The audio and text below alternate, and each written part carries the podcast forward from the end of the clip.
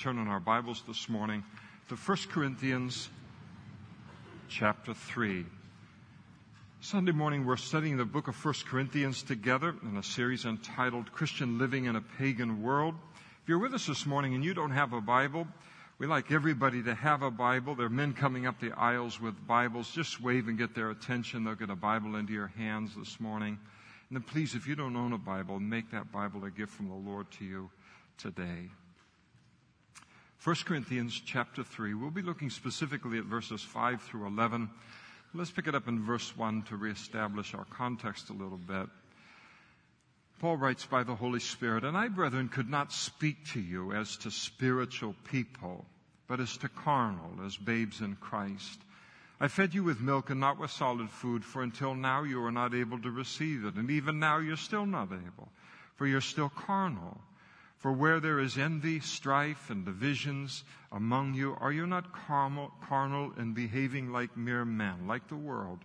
For when one says, I am of Paul, and another, I am of Apollos, are you not carnal? Who then is Paul, and who is Apollos, but ministers, through whom you believed as the Lord gave each one hope? I planted, Apollos watered, but God gave the increase. And so then neither he who plants is anything, nor he who waters, but God who gives the increase. Now he who plants and he who waters are one, and each one will receive his own reward according to his own labor. For we are God's fellow workers. You are God's field. You are God's building. According to the grace of God which was given to me as a wise master builder, I've laid the foundation, and another builds on it. But let him take, let each one take heed how he builds on it. For no other foundation can anyone lay than that which is laid, which is Jesus Christ. Let's pray together. Thank you, Lord, for this passage in your word. We thank you for the eternal and the spiritual thing that it is intended to accomplish in our lives as your children and as citizens of your kingdom. And Lord, we want every part of your word to impact our relationship with you, our witness for you in this world. And so we pray that you would open up this passage to us and let it fashion us into the image of Christ. Our thinking, our feeling, Lord, our doing, everything about our heart, our mind, our soul, and our strength. Let the totality of our lives be impacted by the, your heart and the importance of what you have bound up in these verses. And we ask it in Jesus' name. Amen. Please be seated. The church at Corinth was made up largely of carnal people. They were Christians absolutely on their way to heaven, but they were carnal in that the dominant influence in their life, the dominant influence coming out of their life was not the Holy Spirit, but their nature from Adam and Eve, their fallen nature from uh, Adam and Eve. And that's why the church at Corinth had so many problems. Surely the most miserable kind of church to be a part of is a church that is uh, made up of carnal people, people who are deliberately carnal.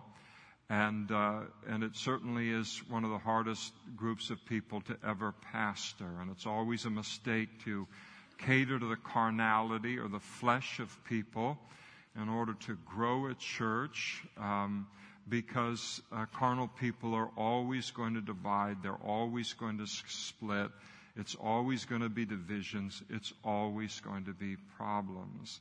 And, uh, and, uh, and I'm not speaking to any local situation. If you're visiting with us today, say, wow, what's this guy upset about something? No, we're just heading right through the Bible.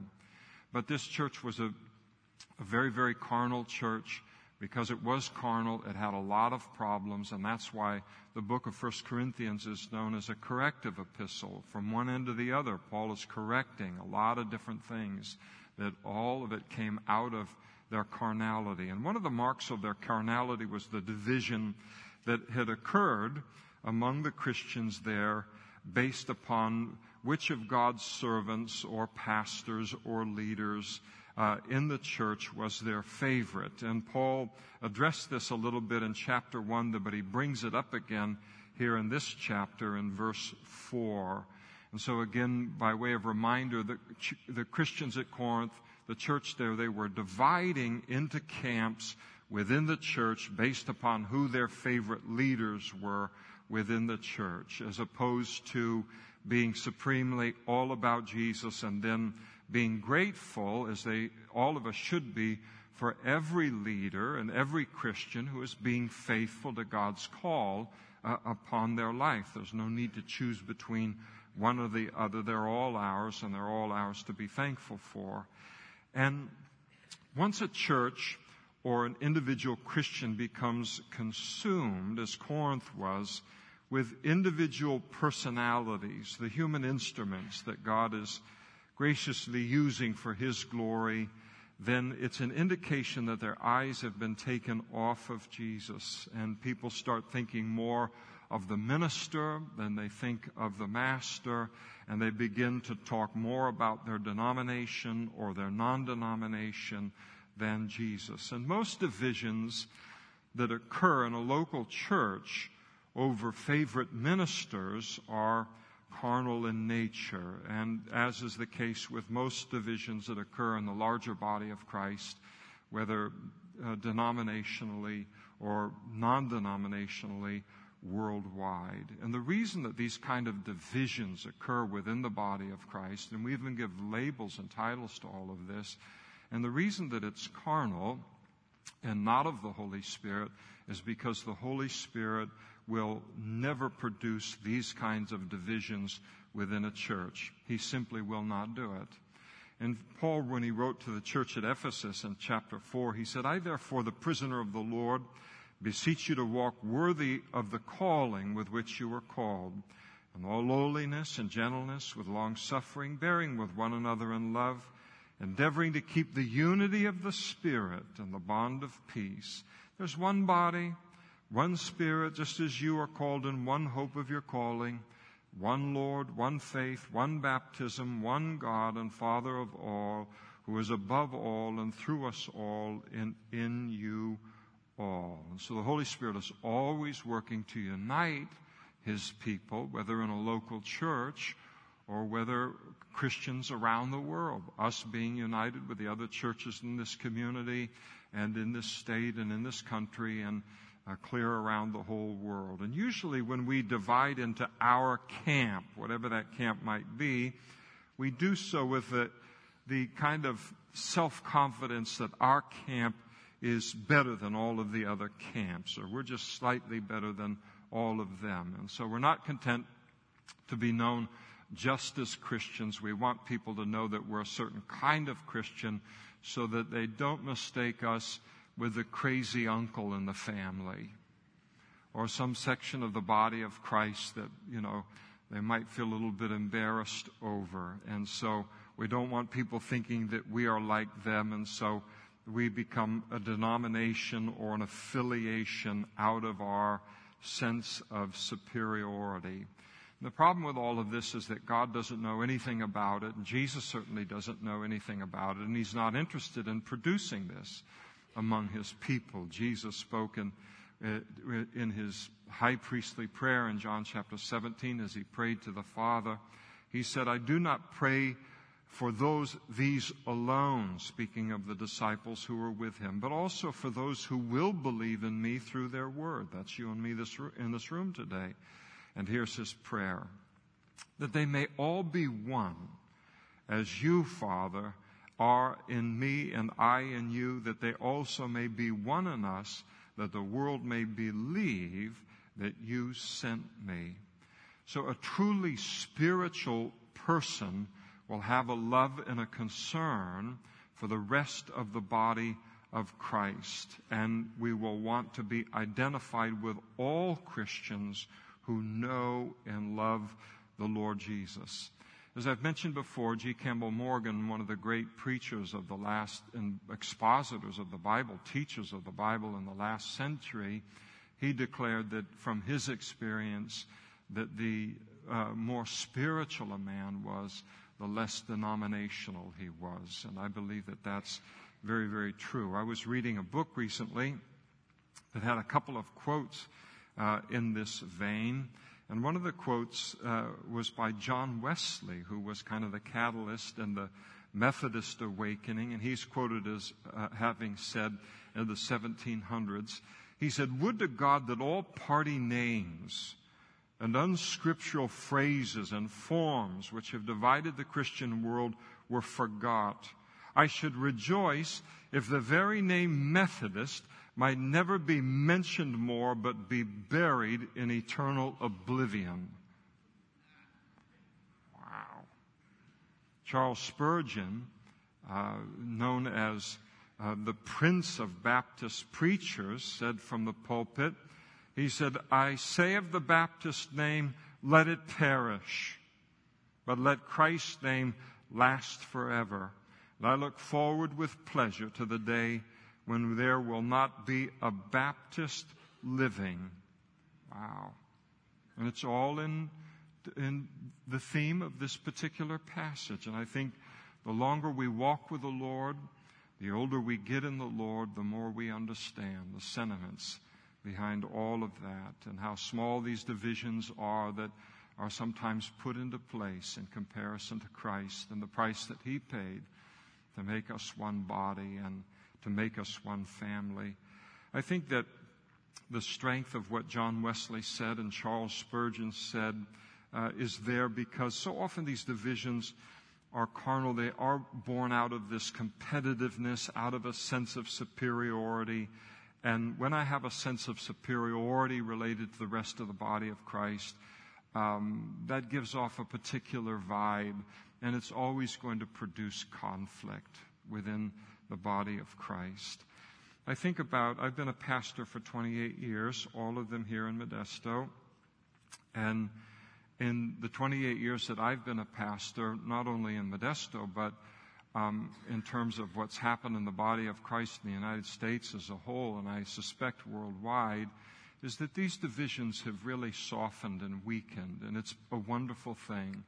I think that fewer and fewer people are staunchly a part of some denomination or some non denomination in terms of this is where I was born and this is where I will die. There are people that are like that.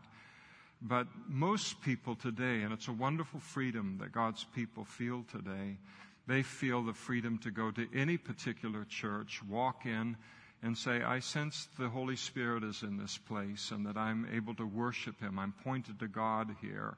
And I feel like I hear His voice in this place and then to choose to become a part of that church. And it's all in line with what Paul is going to bring out a little bit later in this very same chapter, and that is that all of it belongs to you.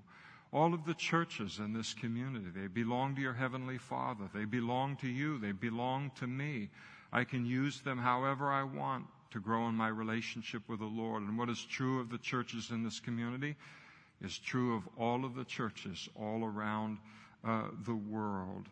Now, there is, of course, a natural tendency to have favorite kind of human instruments whom God uses and uh, in in our lives and sometimes somebody becomes a favorite of ours or one of our favorites because we hear God's voice through them in a way that we may not hear God's voice through another instrument. And so we read their commentaries or we read their devotionals or we download their sermons or we attend that particular uh, church. And, and, uh, and this is why we have favorites. Sometimes there's nothing wrong with that and saying, listen, this person really ministers to me in, in this way.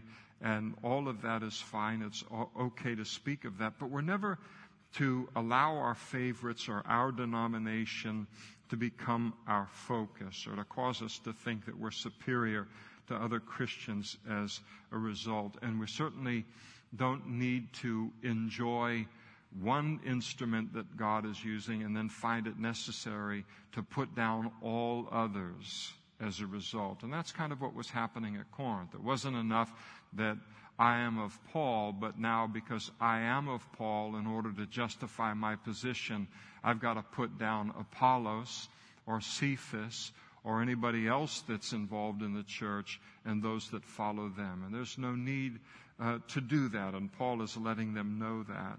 So because the church at Corinth was so badly divided over who their favorite ministers were, that Paul then gave them and gave, gives us a lesson on how to view God's servants or his ministers in a way that is spiritual rather than carnal.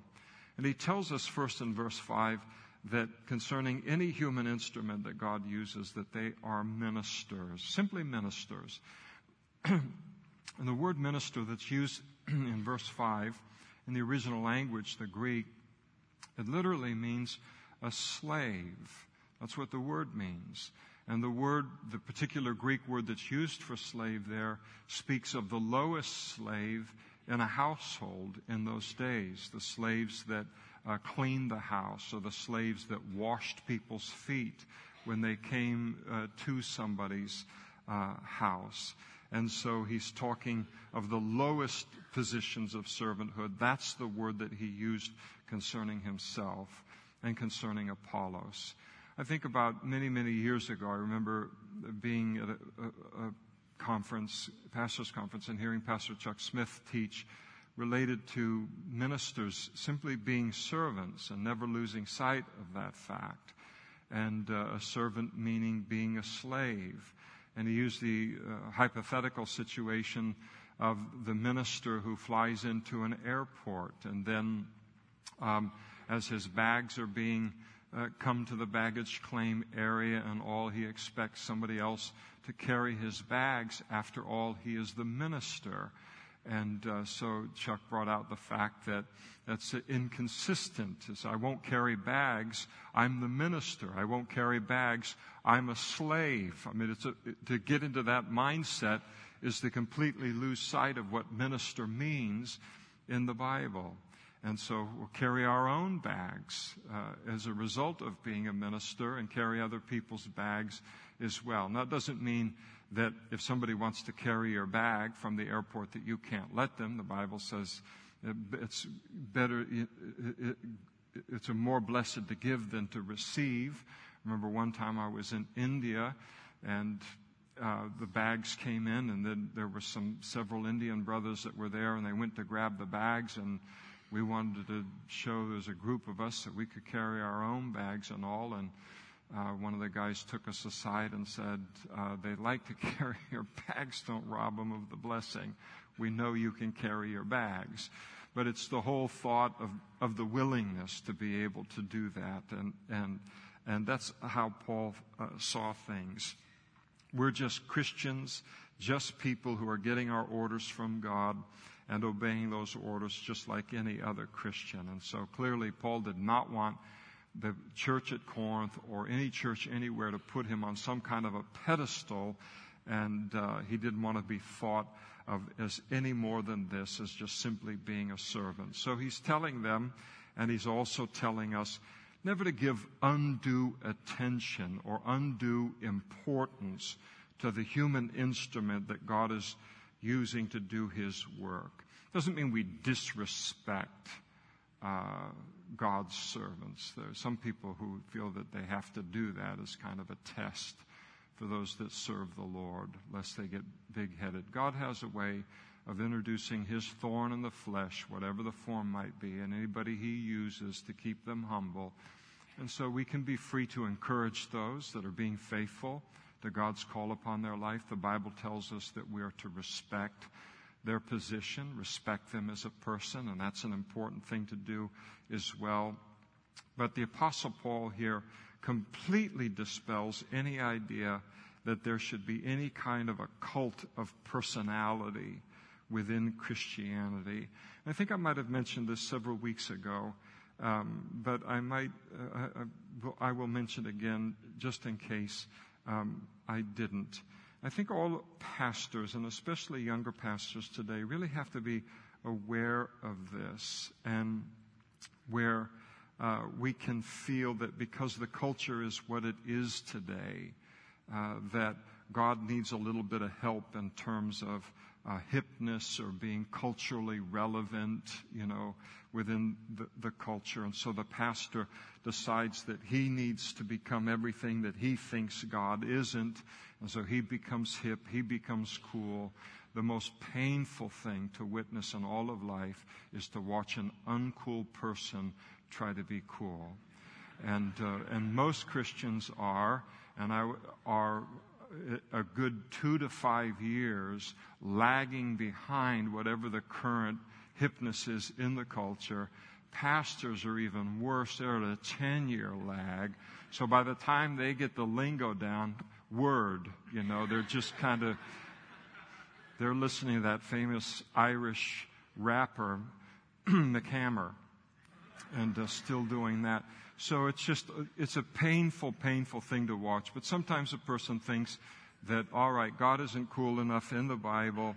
The Holy Spirit can't make him cool enough or relevant enough. And so I'm going to do that for him. And so they begin to draw people to themselves and to their personality. And then we can justify it in our minds by saying, I will draw them to me. And then after I draw them to me, I will then point them to God. And it's a very dangerous thing to do because so often we can end up drawing people to ourselves and then kind of conveniently forget to point them to God in the progression. And the Apostle Paul here, even the Apostle Paul, he's not interested in anything like that at all. He wants everybody to think highly, think much of God, think much of Jesus, and he can disappear. And uh, he wasn't interested in having some kind of a cult of personality. And to do that kind of a thing, Paul tells us, is a great mistake because it's to build a church then on something that is very, very frail, very, very faulty, rather than on the sure foundation of Christ. And I think the Holy Spirit knows very well how to, God, how to make God attractive and relevant. And I, I can't speak for anybody else, but by the time I was ready in my life at the age of 25 to settle the issue of Jesus' lordship in my life, um, whether God was cool or hip, or this were not factors in my mind. Was he a rescuer? Could he save someone like me? Uh, would he have something to do with someone like me? I mean, I didn't care whether he wore a Nehru jacket or a Levi poncho or had a sheep over his shoulder any of those kind of things. Uh, other things are more important than that. Jesus said when a dispute arose between his disciples over which one of them should be considered the greatest, he said, The kings of the Gentiles exercise lordship over them. That's the way the world operates. And those who exercise authority over them are called benefactors. But it shall not be so among you, he tells us as Christians. On the contrary, he who is greatest among you, let him be as the younger, and he who governs as he who serves. For who is greater, he who sits at the table or he who serves? Is not he who sits at the table? And Jesus said, And yet I am among you as one who serves. And it's important to realize that if I think that I'm too important to do anything that the Lord uh, tells me to do or that needs to be done, uh, no matter how low it might be or how inconspicuous the service might be, if I refuse to do that, then I become more important than the Lord Jesus himself.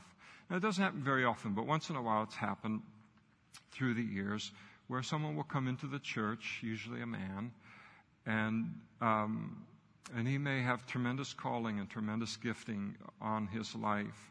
And he'll come into the church, he'll get settled in, he will feel like this is where he's supposed to be, and now he wants to begin to serve the Lord in some capacity there. so he'll approach one of the pastors or he'll approach me, and what he typically has in mind is like doing announcements on Sunday morning, uh, leading home fellowship, being the senior pastor in three weeks. How you feeling, pastor? so he's looking for something very, very prominent. And then we'll say something like, well, you know, after the morning services, this place gets a little bit dirty and a little bit messy. We've got an evening service, and we like to have everything clean and ready to go for God's people when they come back here in the evening, have everything just right. We like to tend the flock that way. And so, boy, if you could clean up, uh, empty some garbage cans and clean windows or do something like that between the services, that would sure be a great thing. And if the person balks, then we balk because everyone is just simply a servant. And no matter what our role is, whether it's my role or anybody else's role, whatever need comes before us, then none of us are too good to meet that need, whatever it might be. And so that's the attitude, and that's the, that's the attitude that the Apostle Paul had. It was the attitude that uh, Jesus had. And um, so this is, uh, you know, the safeguard to be a servant. And so Paul is telling us again that we shouldn't give undue importance to or attention to the human instrument God uses to do his work, no matter how mightily God uses that man or that woman or how famous they might be. One of the signs that I have given a person, a human instrument in the body of Christ, a greater uh, a, a, place of undue um, influence in my life is, is if they were to falter or stumble in their relationship with the Lord, that that would then stumble me. Should never do that. There isn't a single person in this whole wide world that if today I went home and I went on the internet or went somewhere and I read about them falling into sin and being disqualified for what God had called them to do, that would rattle or, or jar me in my own relationship with the Lord. It would sadden me. It would break my heart. And I would begin to pray related to the situation. But it would not, it, it would not impact me because I don't allow people to become my foundation. Jesus is supposed to be solely our foundation. And oftentimes Christians will do this, where someone that they looked up to, someone they respected, somehow they did something or they said something, and you got a chance to see their feet of clay, uh, that the best of men are men at best, and you get disillusioned over that. And the reason that we get disillusioned is because we're building a foundation in an unhealthy way upon a human instrument, and we're going to be set up to be disappointed. And so sometimes, so we expect perfection of people. So sometimes God will allow us to see somebody's feet of clay, not so that we'll say, we saw your feet of clay, we saw your feet, or be stumbled by that, but just to realize, oh, I'm, I need to keep my eyes solely and supremely upon the Lord Jesus, who will never disappoint us and who will never fail us. And if that's you this morning, you need to realize that you can blame in your Christian life, all the rest of your life, you can blame these other people for what they were or they weren't. But the fact of the matter that it rocked your world was a work of grace in your life to move you away from a, a foundation that was unhealthy and to get you probably from a lesson hard, learned the hard way to never give man a position that belongs only uh, to God in our lives. And it's a hard lesson, but it's an important lesson. We appreciate God's servants. We appreciate how He uses them. We appreciate their dedication and, and their hard work and their commitment. But um, we're never ever to give them a bigger place than, than God intends them to have. He tells us, second, in verse 5, he speaks of these servants as those through whom you believed. And notice he says through whom, not by whom. And so Paul and Apollos, here are these really great men that God used in the early church, and they were the means by which people heard the gospel. They became Christians.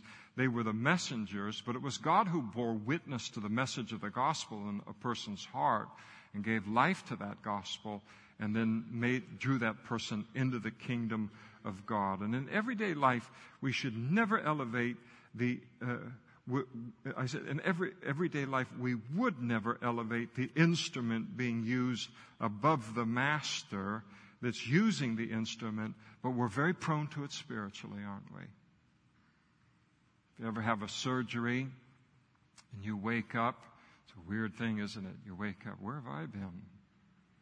Can I come in there?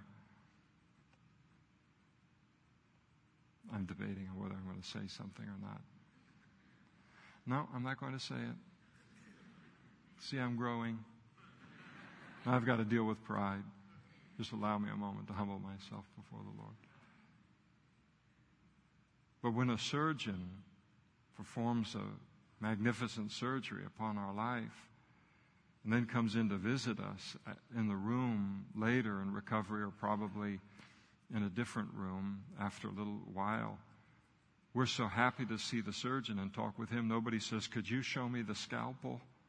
I want to just praise and thank that scalpel. We don't do that because we realize the scalpel is just an instrument in the hand of, of the master. And the same thing happens when you go to a concert and you hear somebody who's able to play a piano or to play a guitar in a way that just takes you off into another world. And after the concert, if somebody offered you a chance to go into the room and see the piano or go into the room and see the artist, which would we choose? We'd go in and see the artist every time. We realized that's the genius behind the instrument that got used.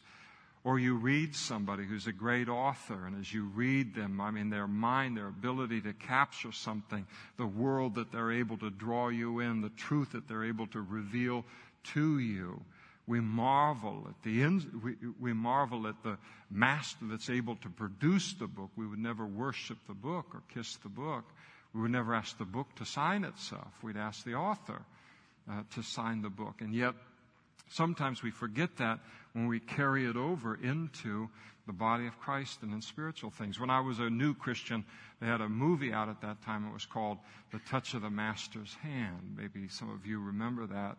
Uh, might have been old even when I was a new Christian, seemed like it, but it was great. And, you know, I mean, it could do, it could use some updating, you know, maybe some car crashes. And uh, I'm just kidding. It was a very, very simple film with a very simple message. And here was this master violinist, and uh, here was this violin that, you know, an, a very average violin. And, and yet he took it into his hands and what he was able, the music he was able to bring out of so simple and humble of an instrument. And it really drove home in a beautiful way, ministry wise, in my own heart and, and uh, in our lives too as well, that the master is everything. He's the one that makes uh, such, you know, humble, simple vessels as us something that is uh, powerful. Apart from him, we really could do nothing. Paul also tells us in this passage in verse 5 that it's important that we don't uh, compare ourselves with one another. Each of us has a different calling. He says, as the Lord gave to each one. Paul and Apollos were very different men, very, very different men, with very different callings on their lives, very different means of of, of expression and style. And all that was exactly as God intended it to be. And I think it's very, very important to remember that. No minister uh, or church is going to be right for everyone, but they're right for someone. And again, someone who doesn't necessarily click for me, you know, spiritually in terms of opening things up for me, they can be absolutely life changing and a different personality and a different kind of, uh, of person. And so there's need for great diversity among God's servants and even among His churches. Some uh, instruments that God uses, there are more of this and less of that. Others are more of that and less of this. And all of it's okay because God has intended it to be that way. And He's okay with it, but we forget about it. And sometimes we think we have to choose the one that we think ministers to our best and then again put down everybody else. And the Lord really isn't interested in that, and there's no need to, to do that. And we need to remember that just to that just because someone doesn't click for me isn't doesn't mean that the trouble is with them. The trouble could very well be with me. Again, I think about uh, Pastor Chuck Smith, who spoke again years ago on a pastors' conference, and he was he made the comment, and he said, "The sooner you realize that uh, the church that you pastor isn't going to be right for everyone, uh, the more uh, peace-filled you're going to be." And that's the truth. No one church is right for everyone. You have some people who are highly emotional people and they want a highly, highly emotional experience in a church service with God. So much so that it can make a different kind of personality uh, very, very uncomfortable. And, and so there are churches that are highly emotional. There are churches that are highly liturgical. People like safe. They like to see the same thing every week, the same prayers read, uh, the same, as the old saying goes, the same bells and smells. The service never alters, it never changes, it never has for 2,000 years. They like that, they like that continuity, it makes them feel safe. And so there's liturgical churches. And on and on, we could give several examples uh, related to all of that. And God has ser- servants that are as diverse as the needs and the personality of His uh, people. I remember as a relatively new Christian, I'd love to use illustrations from your life, but I haven't lived them and I didn't call you yesterday to get them, so you're stuck with mine. I remember when I was a relatively new Christian, I bought at great expense to myself. I mean, things are much cheaper now because you just get them on the computer. But books were very, very expensive. And I got a, a multi volume set of Matthew Henry's uh, commentaries. And I tried and I tried and I tried to read Matthew Henry, and I just couldn't connect. I mean, there was just zero traction. Years later, I heard a recording of Warren Wiersbe speaking at a pastor's conference concerning this very area of diversity among God's servants. And who does he mention but uh, Matthew Henry? And he says, I bought a set of Matthew Henry's commentaries and I tried to read them. He said, I couldn't read them. All I could think about were the dead bones in the book of Ezekiel. and I understood exactly what Matthew Henry was saying. And yet, Recently, I was reading the autobiography of F.W. Boreham, and uh, buy anything you can by Boreham and read it. Uh, but by F.W. Boreham, famous pastor, he, the, the, the saying that's uh, said of him, he's the most famous author you've never heard of as a Christian, and it's true. Pastor to New Zealand and a pastor also to Australia. And uh, but I read uh, his autobiography, and he declared how later in life he avidly read Matthew Henry's commentaries from Genesis to Revelation in just a matter of a few months. And yet, if you knew anything about F.W. Boreham, if you do know something about him, you would think that no two people would be more incompatible. I mean, this uh, very creative mind that uh, F.W. Boreham has, the sanctified creativity that he had, you'd have thought that Matthew Henry would have been the last commentary he would have ever co- connected with, and yet he connected so powerfully with it. And all of it's really a mystery to us. And the spiritual Christian will rejoice in all of it, but the carnal Christian will feel the necessity to put down everything that doesn't exactly, isn't exactly kind of their cup of tea, and Paul warns against it. He tells them forth that their uh, ministries of, Apostle, of Apollos and Paul, that their ministries were complementary. And everybody's ministry that's serving the Lord is complementary. He said, I planted and Apollos watered in verse 6. And verse 8, now he who plants and he who waters are one. And he uses agricultural imagery here. We're familiar with that in the uh, Central Valley. Someone has to plant, and then someone has to water, or else you're not going to have a crop. If everyone planted and no one watered, you don't have a crop.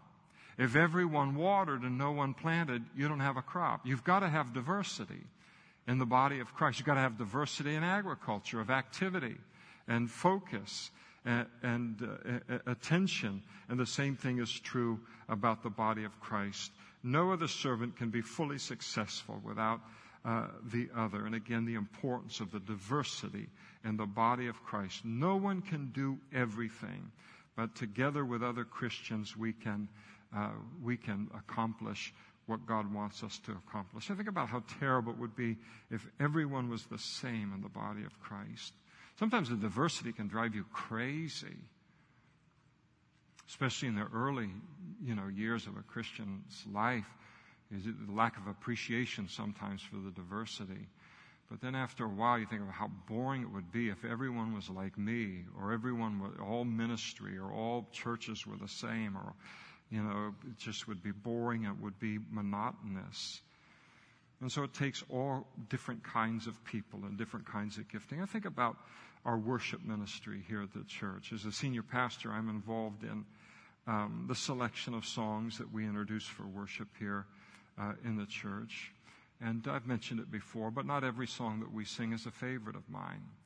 Um, I sing them as unto the Lord. Some of them are a little bit of a sacrifice of praise that I make to the Lord. They don't quite, you know, they don't quite say what I want to say to Him in the way that I would want to say it to Him, or I don't really sense maybe that that's such a big deal to say that to Him. I'm not saying that I'm right in it, but sometimes that's the way that that I can feel. So I approve all kinds of songs that may not necessarily connect strongly for me because there's the realization there's a lot of diversity in this body. And so you approve a song that's a little bit, maybe it's okay, you know, I, I don't know, it's okay, let's, let's try it and see what God does with it. And we put it out there and then half the room is standing and, you know, raised, hands raised and all. And I said, well, okay, I guess I'm, I had, didn't have that one figured out very well.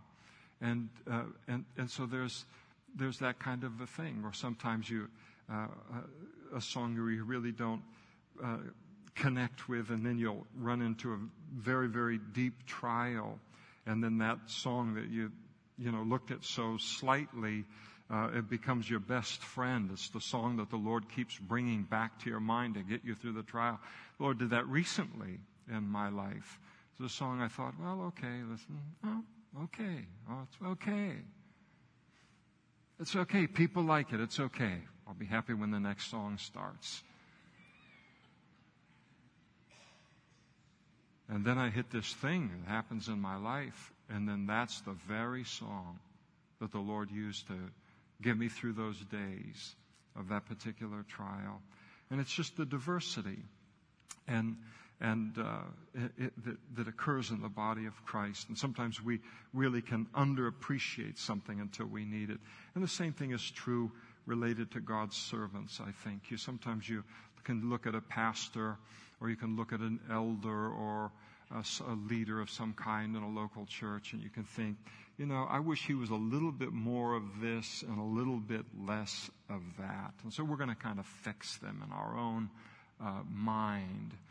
And sometimes I would venture to guess that the things that we feel that ought to be changed in another person's life, if that thing were changed, uh, we would remove the very thing that makes them effective or the very thing that allows them to stand and to continue to what they do, do what they do against all opposition. But God has a funny way of dealing with these things. Sometimes ministers that we lightly esteem at one point in our life and then all of a sudden some great difficulty hits in our life and uh, we look up in front and everybody is praying, you know, already taken for prayer except that one guy that I wouldn't want to go to.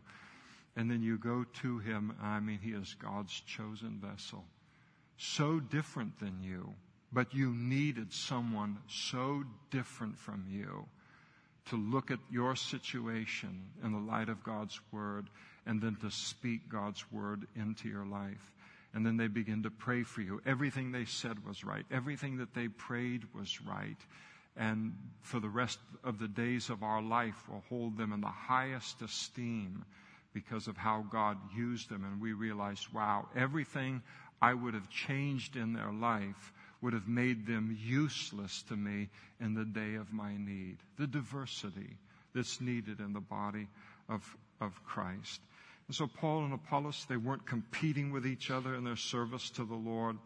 And, and uh, so he's, Paul was telling them, don't put us at odds with one another. We're not at odds with one another at all. Diversity in the body of Christ is a beautiful thing.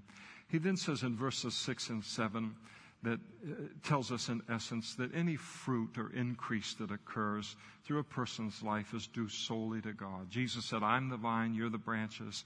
He who abides in me and I in him, he bears much fruit, for without me you can do nothing. And the word nothing in the Greek means nothing. Zero, zip, nada, nothing. Apart from him, we can't do anything, spiritually speaking. And so, just as the planter and the waterer in a wheat field cannot give life, the same thing he's saying is true in a spiritual realm. In and of ourselves, we cannot produce any spiritual life in another person. That comes from God. And so the fact that we are impacted or that we hear God's voice or God spoke to us through a sermon or through a devotional, that's because the Holy Spirit caused that to happen and not because of the instrument him, uh, uh, himself. And so any fruit that comes from our Christian service isn't because of our experience or our smarts or our hard work or whatever kind of Jacob, you know, heel catcher, manipulator that's inside of us. Uh, it is only done because God honored our efforts and, and He brought fruit uh, out of it.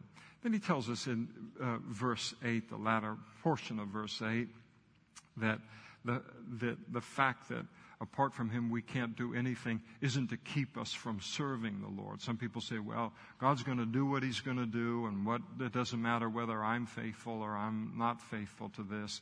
And we'll address this a little bit more the next time. And then he closes here uh, in verses 9 through 11 by reminding us that there's no other foundation but Christ. And so Paul changes his imagery from agriculture to architecture, to building. And uh, when the Apostle Paul came to Corinth, he preached the person of Jesus Christ, uh, the life of Jesus Christ. He preached the gospel of Jesus Christ, that salvation was provided for mankind in Jesus' death, burial, and resurrection. People believed in that gospel. They became Christians, and a church was founded. And it wasn't founded on personality. Nobody knew enough to build it on personality. It was built upon Jesus and upon his gospel and upon his offer of salvation. It was built solely upon him.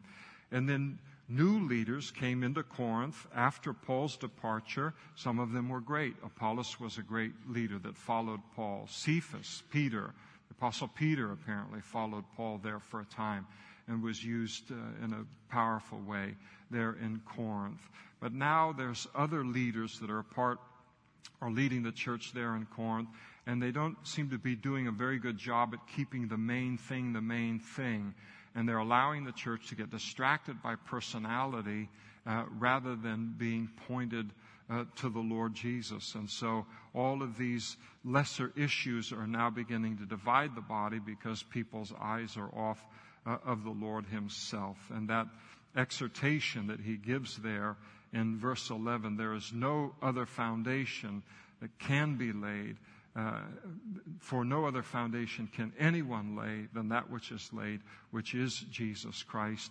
And that was intended to just blow up any I am of Paul or I am of Apollos. And, and it's as important to understand today as it was 2,000 years ago.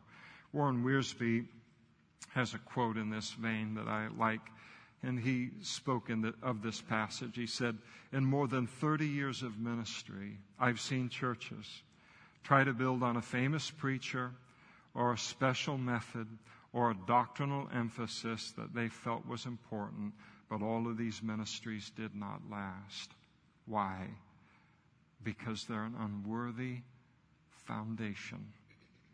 And the Holy Spirit will not honor the building of the lives of his people upon anything other than his son, upon, upon the Lord Jesus himself. And so these kind of things, this eagerness to focus on men and personalities in, the, in a church and so forth, the body of Christ as a whole, uh, these kind of things merely reveal in a fellowship that Jesus is no longer center stage in that church, but some, that center stage has been given to somebody else. A church whose focus is upon the human instruments that God is graciously using in that church is a church that's lost sight of the head of the church, the only one that's worthy of our honor and our glory. I think that Harry Ironside, in his commentary concerning this passage, he made the point imagine a household divided over servants. It would be crazy for a household to be divided over servants. It would mean the whole thing had been turned upside down. And when a church divides over its servants, it means that the servants have been elevated to the top spot, and Jesus has been elevated to the lowest spot, and everything is upside down and needs to be turned right side up. And what is true of a, a local church can also be true related to an individual Christian life. I want to read a couple passages to you um, from one of F.W. Boreham's books because I was reading it a while back and he used two illustrations that really brought uh, home this point. At least it did for me. And so we'll give you a little taste for free of F.W. Boreham. But he records two accounts to help us understand this, this, the point of this passage. And he quotes the first story as being told by uh, the Reverend James Strahan of Edinburgh, who wrote, The minister of a seaport town was recently struck by the appearance at his midweek sea service of a stranger with an air, uh, with the air of a foreigner who seemed to be thoroughly enjoying the spirit of the whole service. And at the close, when the others had gone, the stranger waited to exchange greetings with the minister, who found to his astonishment that the man didn't know a single word of English. He was a Norseman who had stepped ashore for a day and had somehow been led into the gathering of Christian folk. And for a time the two men could only converse in dumb signs till at length the stranger uttered two words which are the same in his Norse language as in our own English language, and the words were Jesus Christ.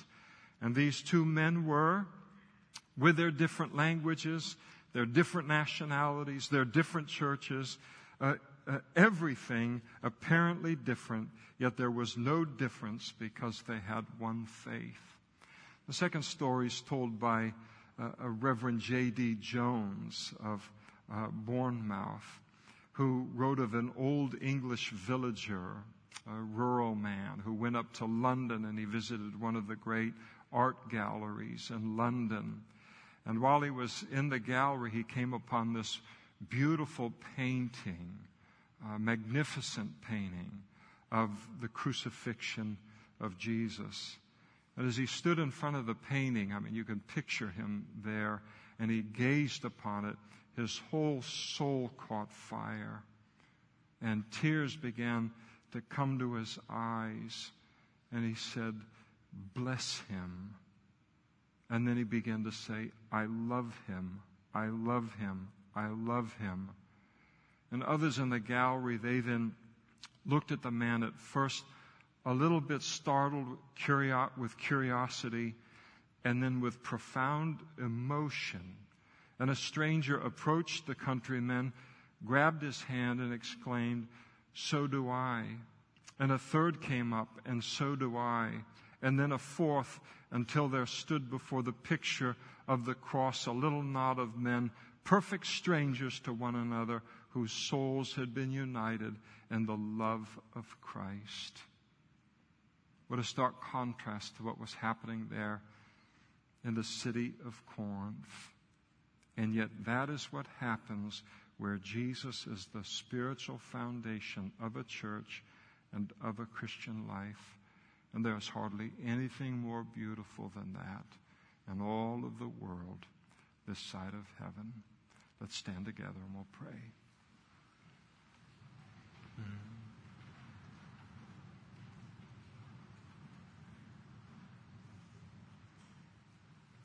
Jesus, you said that a kingdom divided against itself cannot stand. Lord, we don't know about all of the ages and eras of human history.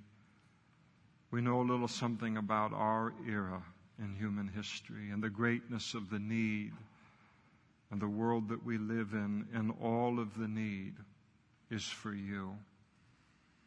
And so this morning, Lord, we reject anything that would produce division in our heart with the rest of the body of Christ.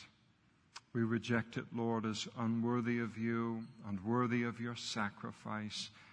And we choose, Lord, to be identified with the broad diversity of your body. We thank you for the body of Christ. We thank you that it's blood bought. We thank you that you, and your grace, found a way for us to be born into it, Lord, and to also serve you as a part of it.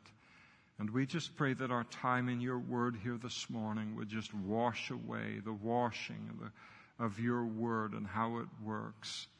Any kind of pettiness or any kind of division or any kind of upside down thing where we have given a place to men, Lord, that belongs only to you, that all of it would go out of the way so that we can properly represent you as the body of Christ in this world, and so that we can thoroughly enjoy the fullness and the beauty and the diversity of the body of Christ, all of which is required in order to express you, Lord, in this needy world. And we ask these things and we pray these things in Jesus' name. Amen.